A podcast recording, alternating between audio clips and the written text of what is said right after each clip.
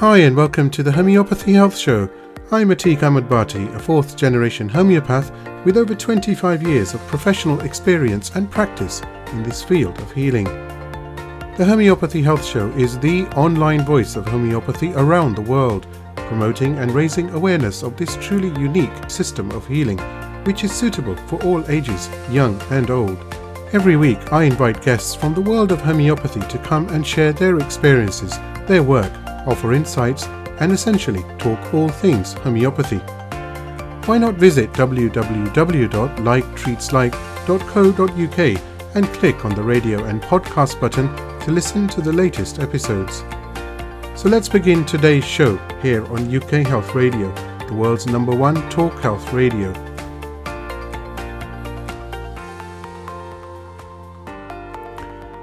Hi, and welcome to another episode of the Homeopathy Health Show here on UK Health Radio, and I'm your host, Atiq Ahmad Bhatti. Now, I'm delighted to introduce my guest for today's show, who is Geoff Johnson. Geoff qualified as a vet from Cambridge University and ran a four vet mixed practice in the UK for 11 years. When his hay fever was cured overnight by homeopathy, he began his homeopathic studies in 1995 qualifying as a veterinary homeopath in 1999 with the Homeopathic Physicians Teaching Group. Now, the owners started asking for treatment upon seeing their animals getting better, so Geoff achieved an RSHom in 2001, making him the only person qualified in veterinary and human homeopathy at that time. In 2004, Geoff completed the Dynamis course with Jeremy Sherr, and he now runs a very busy practice in West Somerset here in the UK. Geoff is a sought after teacher in homeopathy and lectures widely nationally and internationally. He was one of the founding vets of the homeopathy at Wellie Level School, which has now trained over 800 farmers. He has studied extensively with many of the world's leading homeopaths, particularly the Joshis, Jeremy Sherr, Rajan Sankaran, Jan Scholten, and David Lilley. Geoff Johnson, absolute pleasure to have you on the Homeopathy Health Show podcast today. Thank you so much for joining me. That's a real pleasure. I've been looking forward to it and excited, actually. So, yeah, what should we talk about? Well, firstly, I love your sense of humor. Um, okay. I love the email exchanges. So, just for the listeners, um, Geoff has a, an amazing sense of humor, which really makes me laugh because um, I do want to share this story actually. I uh, asked Geoff a few weeks ago before coming on the podcast if he would just send me a high profile photo, which I use, as you know, on, on the social media channels to promote the podcast. And he sent me one of a Neanderthal man. And I opened it and I was thinking, hmm, you know, for that split second, you think, that's not Geoff, is it? And uh, but thank you for that because it was really funny. well, it's it's strangely, it's got a bit of a homeopathic side to it because I'm really, really fascinated about why Homo sapiens, us men, women, have so much chronic disease. And I think it happened because we just developed this brain that enabled us to leave the now. And I think that's probably what the Neanderthals didn't, and all of our other brother human family who have all sadly died out except for us. And I've always been fascinated from a homeopathic point of view about what happened like 45, 50,000 years ago to Homo sapiens, to us, where suddenly we started doing art and suddenly we started burying our dead and we left the now and went into this world of art and fantasy. And I think that's when chronic disease began. And I've done a lot of thinking and a lot of research to try and understand what went on then um, it was Jeremy Sherr said to me 22 years ago that chronic disease begins the second you leave the here and now and go to the there and then. And I think we as a species left the now. And therefore, my interest in, in you know the history of all the hominid species is is based in wondering why we're so sick today. So that's that's uh, fascinating. Uh, well, that was full steam ahead. That was uh, you went straight into that. That's a yeah. Well, that's that's that. The reason I went to that museum in Spain is because it's the greatest museum of human evolution in the world, and why is the earth in the state it is? Why are Homo sapiens so extraordinary, so talented, and yet so terrible? And it must lie in the, the pathology that we have in ourselves as a species. And I'm just, it's it's one of my greatest interests in homeopathy, and I've done a fair bit of research to think about it. And that was my reason for visiting that museum. And this What's museum, going on? Which museum is this? This is the Museum of Human Evolution in Burgos in northern Spain. Right. And it's wonderful.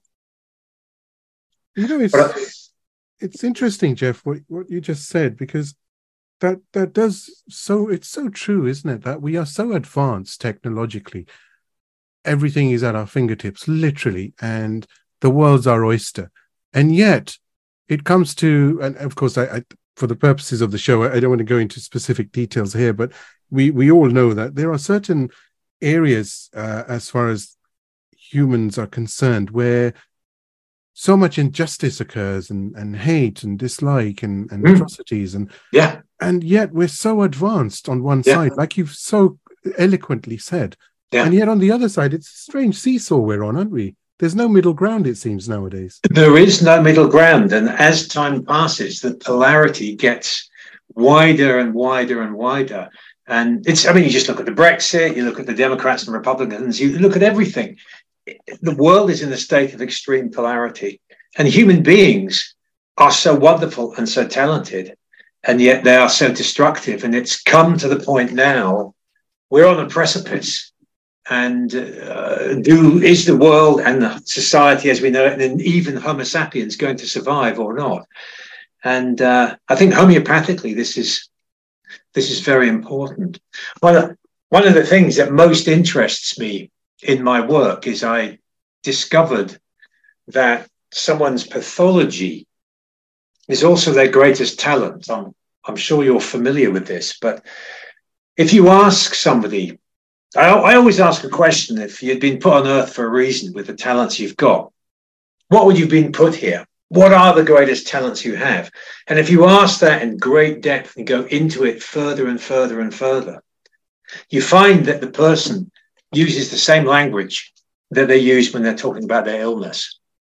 Hmm. It's like our our pathology, our illness that we deal with as homeopaths is the greatest curse we have, but it's also the greatest gift. And uh, it's it's an area of great it's a great interest to me. I could I could talk about it more if you'd like to, but if you want to move on, we'll talk about something else. no please carry on i'm finding it fascinating i think it's uh, it it shows that you have taken a great amount of time pondering and reflecting and and that's something very close to my heart i love to ponder and reflect and now i very much observe the outside world when i am out more than ever before Mm. I, I'm always observing things and I'm observing people. And I know as a homeopath, we have that habit, right? Because, you know, Mhm. cases and consultations. But the observations have changed to to this that why on one side are we happy with life, we're taking a walk in the park, and yet on the other side, there's so many disagreements and there's so many anxieties and and sometimes trials and tribulations are are, are self-inflicted totally because one yeah, yeah. has uh, an ego or one has uh, something they just can't seem to kick off or shun you know Yeah. yeah uh, an example, which is a theoretical example, but it's one I've been thinking about for the last few months. I went to India a few years back and uh, I went to see the Taj Mahal. And I had a very surprising reaction. I looked at it and I just burst into tears because I thought it was one of the most beautiful things I'd ever seen in my life. I thought it was just, just It is astonishing. absolutely And then I, I heard the story, the tragic story. I don't remember the names, but the the Indian prince who built it built it because he loved his wife so, so, so, so much, and she bore him many, many children. And he built the Taj Mahal. He bankrupted his kingdom, I think, to build this astonishing uh, mausoleum, which was a a tomb for his wife. Uh, and and the his grief was extraordinary, but the grief of the whole story is even greater because his son fell out with him. I don't know if it was about putting all the money into the Taj Mahal, and in fact imprisoned him in a fort about half a mile away. And the guy who ordered it to be built never went into it, and he died.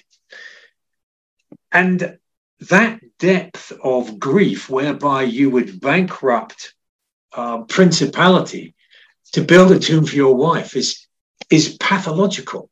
If we all did that, the world would fall apart. And his plan was to build another one on the other side of the river, which would be his tomb. And um, if he hadn't had that pathology, he wouldn't have built the Taj Mahal and it wouldn't be here for mankind today. And, I, and then I think, well, if I was to treat him uh, before he started all this, what would I have given him? And I thought a remedy for deep, deep grief, a remedy for the soulmate. There's a beautiful river, a beautiful white, graceful building. I'd have given him swan. And I thought, would have happened if a homeopath had treated him with swan? Maybe the Taj Mahal would never have been built. Don't quite know how we got onto that subject, but this idea of your pathology is your greatest talent, I think, is a real keynote about why mankind is in the beautiful mess it is. And it's really important to us as homeopaths. It's interesting, isn't it? Uh, perception and observation here, because I went to see the Taj Mahal in 2004. And mm-hmm. um, of course, it was amazing standing next to it and just looking at the structure and the marble and the beauty and the grandeur. Mm. And we went inside, and I asked um, one of the um, security guards where the tomb was. And there's a staircase that leads down to the tombs, which of course is is closed to the public. Uh-huh. And I peeked down. I asked, of course, permission. I said, "Can I just peek down just to have a look?" And what was saddening for me, uh, again, this is based based on different sort of observations, isn't it? And what we pick up is that his wife is buried there, and that um, that chamber or that where the tomb is, that room under the grandeur of the Taj Mahal, is not laden with anything, and it's empty, and it's cold. And as soon as you come up those stairs, there's this beautiful building inside. Uh-huh. And I came out of that, and I thought, it's just amazing because what you see is so different to the fact that his his wife, who's deceased, is is buried and she's all alone and it's cold um, and yet there's this such a magnificent story as far as the Taj Mahal, isn't it? It's mm-hmm. it's interesting, isn't it? I think I think it's really interesting. Maybe if he had been able to choose the way in which his wife had been buried, maybe she wouldn't have been buried down there in that cold place. Mm. Um, yeah. Mm. Fascinating. Yeah. Fascinating. Um, which makes it somewhat awkward to go back to the start here with my question. okay, all right. but, uh, Sorry about that. We have gone in. No, no, absolutely. It's been it's been a, a thrilling conversation, actually, very very informative. But I did want to ask you that, um, and for the purposes of the listeners who aren't aware, um, Geoff is actually a qualified vet, and it was through uh, veterinary that he moved to homeopathy. So, do tell us about this this journey, which is really fascinating because you, you qualified from Cambridge University, so that's in itself is a great achievement and uh, very humbling indeed. Mm. And you then later on actually worked for a four vet mixed practice near uh, Exmoor. Yeah, that was our practice. Actually, I worked in many practices all over the country and uh, abroad as well. And then uh, my wife and I, my wife's a vet as well, and we finished up owning and building up our own mixed practice cows and horses, sheep, dogs, cats, everything uh, on the edge of Exmoor. And I loved that. It was like, you know, out, in the farms, carving cows, uh, lambing sheep, seeing the dogs. It was a real country practice. And I wouldn't necessarily have thought about doing anything else really. But I went actually, I went to Glastonbury Rock Festival. When was this? 1995, I think. And um, I used to suffer from appalling hay fever, like awful hay fever. And I'd left all my antihistamines and eye drops and everything at home. And uh, somebody said, Let me take you up to the healing field, because there's a, a healing field at Glastonbury. And the first tent on the right is the Homeopaths Traveling Collective, which is a set of hippie homeopaths who are still going now. They are fantastic. And as a qualified vet, I went in there and this lady asked me lots of, as I understood it, meaningless questions, which were nothing to do with why I had hay fever. Uh, and it went on for quite a long time. And then she gave me one pill. And I said, Well, how many do I take a day? She said, Just take the one. And I thought this was nonsense. Anyway, I took the pill and it worked unbelievably. I think this was a destined thing. Um, and it worked so well that about two weeks after I came home from the festival, I looked her up and I found her. And I went to see her and said, Look, it's come back a little bit. And she said to me, There's only 10 homeopathic vets in the country. You should be one. And I said, Well, if you give me another pill and I get better, I will. So, two months later, I was studying in Oxford with the homeopathic physicians teaching group, and my whole life changed for the better because it's been a utterly fantastic 25, 30 years or however long ago it is that since that day of discovery and an awful lot of learning and just a broadening of myself in so many ways. Um, yeah, so that's that's that's how it happened, and the, I was very lucky. This homeopathic physicians teaching group was a group of young doctors absolutely passionate about homeopathy because they'd just discovered George Vithoulkas. Right. And had all been over and had been studying on out in Greece on his island Alonissos, and George was bringing loads of new ideas, a great way of looking at homeopathy. And these doctors were really turned on. And I got as a vet to go and study with them. And it was the first time almost in my entire life when I realized that a lecture could be fun.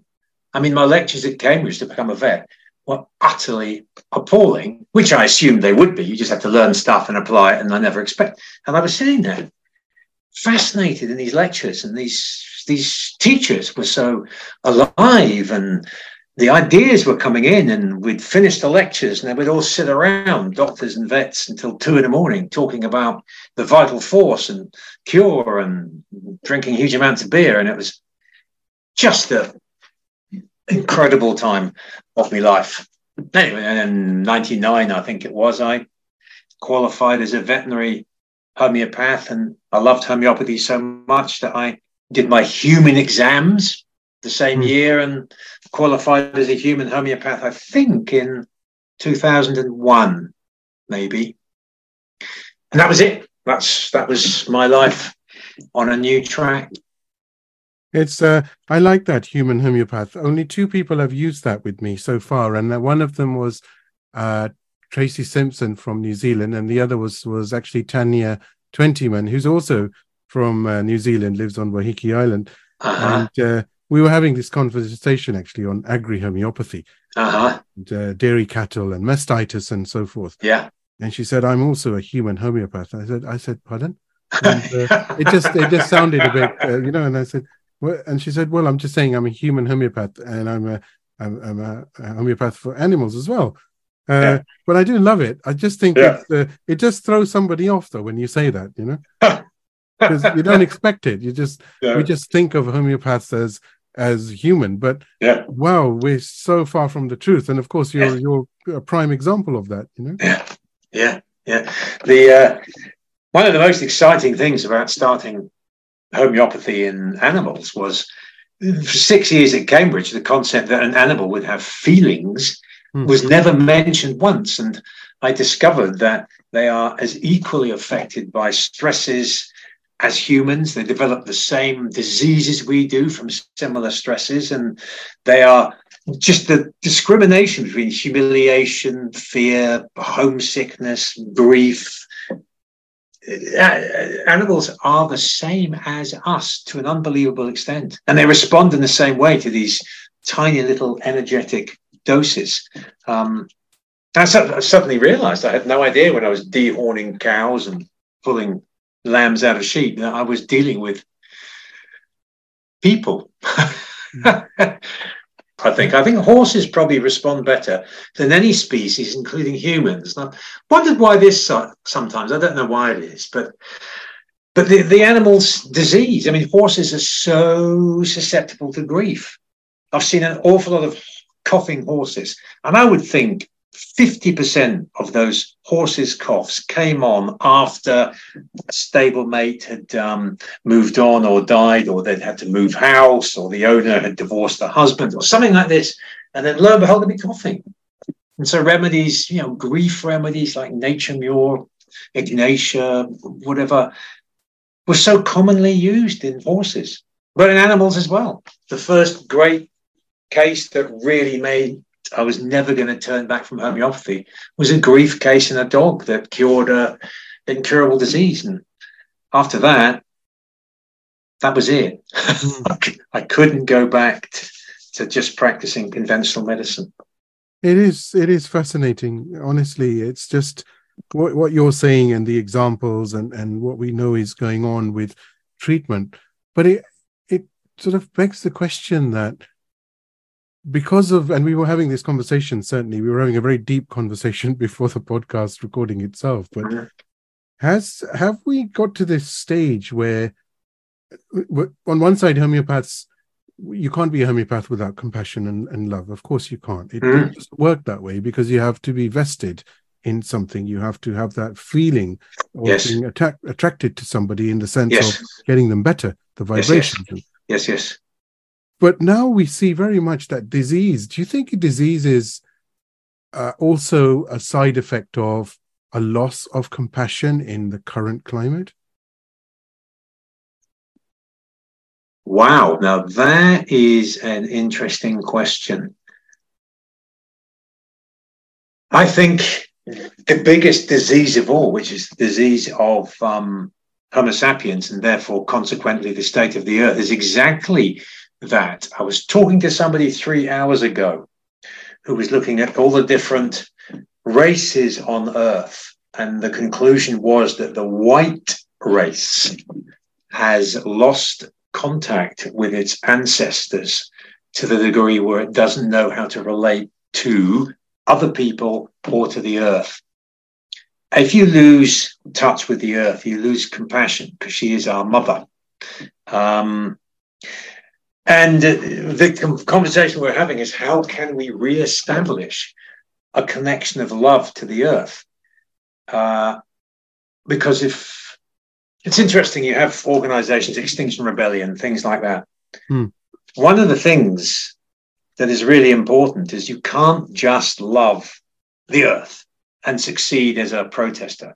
You can't just love your family and succeed as a counselor the love that you feel has to be for everything um, and similar for everything. And that's what has been lost because of that loss of connection, that loss of understanding. It's uh, you sometimes, I'm sure you do this as well, Atiq, where you think, what remedy would I give to the world what remedy would I give to the United Kingdom? What remedy would I mm. give to that political party to uh, to try and heal it, to try and make it perceive, to take off its tinted glasses so it could see the world as it really is? Mm. The beauty is the simplicity, isn't it, Geoff? Because now, if one mentions, uh, as an example, um, oh, let's go for a walk in the park and it's almost frowned upon that what? What do you mean a walk in the park? It's better to just sit in front of the tv or use a tablet or mobile or or just go out with friends.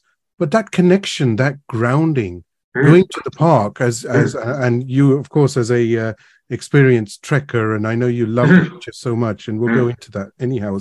But you know that when you go out into different surroundings uh, a garden a park um, walking through a, a, beautiful forest, you always end up talking about things which are not really related to what you would be talking about when you're at home because your mindset is different. You're more grounded, you're more calm, you're more natural. And, and there's lots of uh, uh, work done to demonstrate the fact that just 10 minutes near a tree will lower your um, cortisone levels, improve your sleep, even just actually having your hospital room painted green is mm. positive for your health. And so this is the this is the great problem with the division we have of us and nature. And unless that can be reconnected somehow or another, I do not know where mankind is going to finish up. There, there's there's a excuse me. There's a lot of um, it's all a, it's it's a it's become a very um dare I say it. It's become a very me me world, mm-hmm. and uh, mm-hmm. like you said, standing near a tree and and even though for some people that might sound oh, that's a very odd thing to say, but that's actually one of the most beautiful things to say. I mean, have you ever come across anyone who says, "Oh my God, I hate birdsong in the morning," or "Why are the trees green? I hate green. Yes. Why couldn't they be red?" Yeah. Nobody really yeah. says that in the grand scheme yeah. of things. Right? Absolutely, absolutely. we all we all love it. Yeah. Why? You know that because we are programmed that way. We have this, uh, and there's a chemical reaction anyway. As we said, walking in a park or through a forest, and you're more calm and grounded. Yeah. But there's this love and this beauty that we have, and we seem to be almost forcing our way uh, uh ourselves away from it. When i heard the deforestation in the amazon rainforest you know the lungs of the earth uh, this is bad you know. How can you go to that extreme? What the, if god forbid all the rainforests went it's too late to, to actually say oh sorry about that. Uh, we did we made a mistake because it's gone. That's it. You've finished everything off and when that's gone, everything else goes too. This is the, the other part of my life I've been very involved with is, is I've been a moderately extreme environmentalist for quite a long time. And I did take a couple of years where I did vastly less homeopathy and went on the streets about that. Delighted to come back to homeopathy uh, much more full time, which I did because of COVID but yeah, this business with what's going on with us and going on with the earth is the biggest question of the entire history of mankind, I think. Things have got to a point where we must evolve, we must change, or tragically, I think Gaia's Gaia's finest child is not going to be here. You know, I'm going to go off slight tangent here, but you mentioned something very important about, uh, you know, um, the environment and climate change. And, you know, pondering over this and looking and reflecting at this, we're talking about cars and carbon footprint and manufacturing and, and so forth. And, but I think that one of the biggest forms of pollutants, and this is just a, this just a, um, something out there, but is the sadly the wars that are going on, the bombs, the missiles, the the guns, the mm. rebuilding of structures, you know, after you've demolished them because yep. of bombs. That's climate change. The amount of carbon totally is immense. It outweighs, yeah. you know, it, it bazookas anything that we're doing, to be honest, yeah. you know, as humans yeah. on, on a on a day-to-day life. Yeah. Yeah, there's nothing worse that can happen. There's a there's a great I don't know what we're talking about this, but there's, there's a great book uh, called "How Bad Are Bananas?" The book is called, and it goes through the carbon footprint of everything. And at the end of the book, it says the highest carbon footprint that can possibly happen is a war. Mm. Yeah, and there's sadly the world we live in at the moment is full of them. Sadly. Now, going back to homeopathy. Uh, yeah.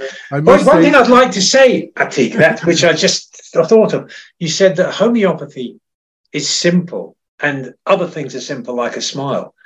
But one thing I love to say to my students is that homeopathy is incredibly simple. All you have to do is perceive in your patient something that's not human. So you perceive a pulsatilla flower, or you perceive a, a, sulfur, or you perceive a diamond, or you perceive a snake. That's all you have to do. We've got loads of methods, some fancy, some not fancy, some complicated and clever. That's all we have to do. What is in front of us that's in our patient that is not human? And that's it. That's homeopathy. Yeah, that's actually so, so true, isn't it? Mm, yeah. when we observe, uh, just as if when a patient observes us, of course, when they come, they they want to Yeah. feel comfortable, they want to have that trust, they want to feel empathy, Yeah, compassion from coming from us. You know, it, it Yeah. should radiate from a homeopath. totally. Um, otherwise, there's the you know there's always this feeling that are they are they listening to me? Yeah. Thankfully, I've never had a homeopath. I'm sure you haven't come across one who's who, who's got that where people have said you know oh they're no good or they just don't care.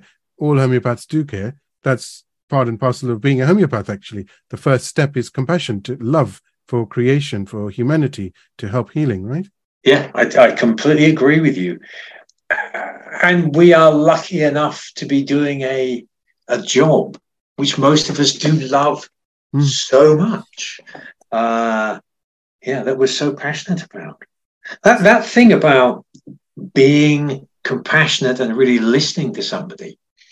I think that all that means Hahnemann, the person who invented homeopathy, talked such a lot about the observing physician. I think he says it, I don't know, 12 or 13 times in his book, The Organon. And I think he, what he meant by that was to be observing, you just have to be in the now. And when you're in the now and nothing else is going on in your mind, the monkey chat is not there, then you can really listen and concentrate on and let sink in what somebody's saying to you. And one of the things I love in the last maybe 10 years of my practice is I've I've learned to be in the now when I'm with my patients. Not all the time because it's not easy, but I've got a couple of little tricks I do. One is I'll do it right now. As I'm talking to you, I can feel the pressure of my feet on the floor. And I mm-hmm. find I can talk to you, I can think, I can behave perfectly normally, and I can still feel the pressure of my feet there. But when I feel the pressure of my feet, I can't talk to you and also be thinking, oh, what time are we going to finish? Oh, what's for tea? Because your mind only works at two levels. And so I sit down with my patient, I feel my feet on the floor, and I just say, What are you here for? And keep feeling my feet on the floor. And I think they sense that something happens in the air around us in, in the consult- consultation room. And even if the consultation's over Zoom, it's the same. And they pour themselves into that space that's created by the now. And that's one of the greatest things I've learned in my as a homeopath. No, Do you agree with that? I do, hundred percent. Yeah. even even I I've had uh, and like any homeopath, uh, sometimes people are very traumatized and they call you in a panic and it's like oh please you know I, I've got this and I've got that and you think hang on you know let's start with your name and and and then you say whatever you've got don't worry I'm going to do my best to help you Yeah, and cool. you know that just changes the Yeah. dynamic because Yeah. When you say that to someone, and I've had someone say that to me many years ago, and and it was a situation, and they said, "I'll help you," and I thought that was the most beautiful piece of advice, or sorry, the most beautiful thing anyone could have said to me, and it fixed fifty percent of the problem because Yeah. I just needed to hear those words, right? Yeah. I'll help you, no matter what it is, and and that gives you hope, doesn't it? It does. And that makes me think I'll help you, whatever it is. And who is the person that, whatever you've done, whoever you are, will always help you, whatever it is. And that person's your mother.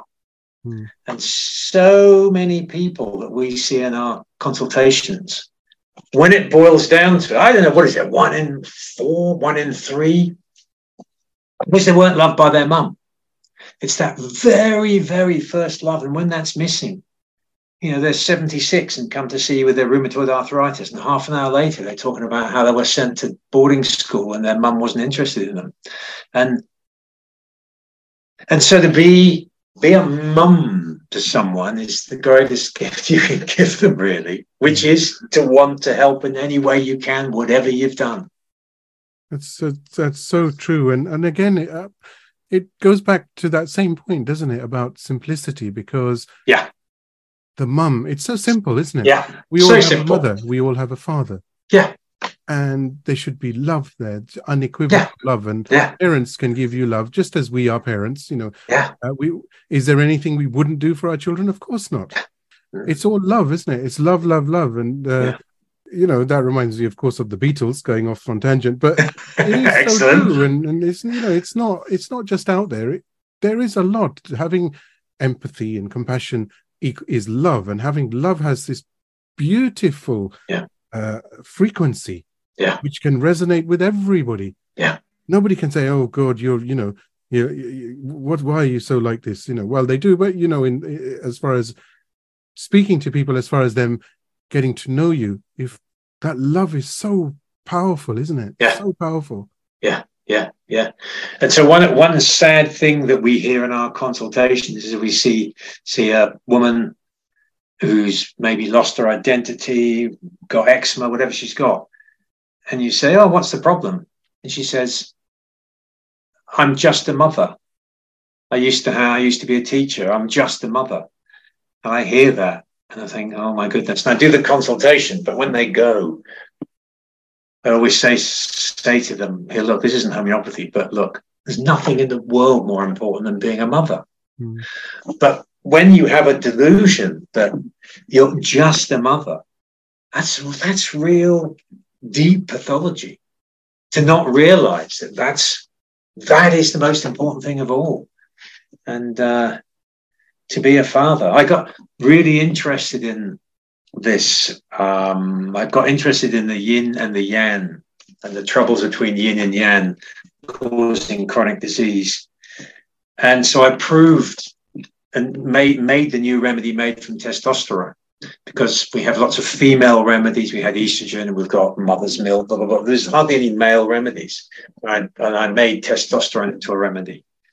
And uh, I was really worried doing it because I thought that maybe it would just be full of bottom slapping and fighting and wars and you know talking about gutters. But it was only some of that. Most of it was a huge desire to prov- provide for and to protect people. And I looked at the proving of estrogen and progesterone. I also proved made a new drug of progesterone and did the work on that. And the love of the mother was a different one from the love of the father. The love of the mother was to nurture and really, really care. Whereas the love of the father was to protect and provide. It was re- terribly interesting. I, I got mm, proved all the sexual hormones actually. Yeah. Mm. Interesting. Was that uh, how did you go about that? Was it just yourself, or did you have a team? No, I had lots of different groups of people. I did the proving of testosterone with lots of doctors and vets in Bristol Homeopathic Hospital, and I did uh, gonadotrophin releasing hormone at Misha Norland School with one of his years, and uh, I did I did pineal gland, and I did that with a group of Dutch homeopathic vets, actually, no, Danish homeopathic vets.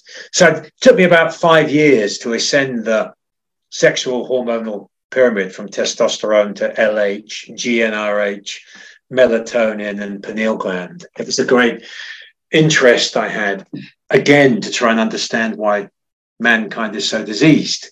As it's Jeremy that did all this, Jeremy Sherr, he also said that disease begins not only when you leave the now, but when there's tension between yin and yang. I didn't know what he was talking about. I didn't know half the time that Jeremy was talking about because I was just a cow vet in those days, really. But I thought, okay, well, what's yin? What's yang? Let's find out homeopathically. Let's prove these male and female hormones and find out what their essence is, and then prove the pre hormones that, for instance, GnRH comes from your pituitary gland. No, it doesn't. It beg your pardon. Comes from your hypothalamus, actually. But that causes the production of all the hormones, the male hormones and the female hormones. And I wondered if that proving would give us a clue about what was going on before the split of yin and yang. It was a quite a journey. Quite a journey. Yeah, I mean, home- what has homeopathy given to us so much. I mean, I didn't know what meditation was when I was a cow vet. I, I didn't know what Buddhism. I mean, I've, I've been in Buddhism courses, quantum physics, goodness knows what. It's uh, it is such a gift, isn't it, to open your open your heart, and your mind opens as well with homeopathy. It's it's just amazing. I I see it everywhere in, Mm. and and you, you of course, you get this habit. Uh, I was sharing with a guest recently. I thought because homeopaths are observant, then Mm. when they're observing somebody, not for a consultation, but just generally, Yeah. life, and it's a family member, the beauty of homeopathy is because it's not not judgmental. Mhm. You've observed somebody, then when they do one day, let's say, ask you for help, it just makes life so much more easier and simple because you already are aware of their traits and their psyche, and that helps you because you can actually then deal with them and relate to them, Yeah. or mold yourself to them, Yeah. which is only a good thing, right? Yeah. Yeah. Uh-huh. Yeah. That's not a bad thing. It's a good thing because you want to help them, and, and Yeah. you know, yeah, I know, I know about this, and I, this is good because I, and and with a pure heart, you can say, I can help you with this because Yeah. you know, Uh, a pure heart has got such a lot to do. You just, you said the most important thing there, which is unprejudiced. Hmm. Because Hahnemann talks so much about lack of prejudice as well in our consults, and that's also a, even more so actually a result of being in the now. And uh, it's difficult though, really, because if you listen without prejudice, then I also struggle with the idea of is there such a thing as personal responsibility? Everyone is a victim of their mother, everyone is a victim of their culture, every- and therefore, can you ever just say, blooming work harder, snap out of it, try harder, mate? You know, because there's a reason why they're not doing it. And sometimes I struggle with that, actually. I don't know about you. it it can become complicated, but uh, I think if it's it's a two way process, isn't it? It's very much that commitment that's needed. Uh, this is a journey. Healing is a journey, and it's sometimes it's a journey that lasts one dose. Mm, Sometimes it's a complex journey. Sometimes it's a journey that lasts twelve months, twenty four months, Mm. even even longer. mm, mm. um and uh, but I, I what i what i i do know is that homeopaths do certainly try their best um you know there there's unequivocal commitment there and and i Mhm. think that's just beautiful in itself Mm, I, t- I agree. I agree. But that, having been a conventional um, medic as well, one of the things about being a homeopath is that I have a delusion that there will always be a remedy somewhere that's going to work. And if I try harder and I can find it, then maybe I could cure this person. Whereas conventionally, we have curable, incurable. Hmm. And so it's, you know it's always very hard to say. I find it hard to say. It's probably my problem as a homeopath to say I can't help you and it's incurable. Um, I think George Vithoulkas has probably got some very good advice for us there to look at a case and decide one way or the other. i mean my, my personal approach would be in this situation is that um, you have to be very sensible and you have to be very realistic it's not homeopathy or the highway it doesn't life isn't like that. But i've found patients are, are so much more more able to go through a healing process once you say that look we can do this this and this for you. I'm going to help you on this journey but i also recommend strongly mm-hmm. that you may need to go for mm-hmm. blood tests. You may need to mm-hmm. see a gp let's be realistic.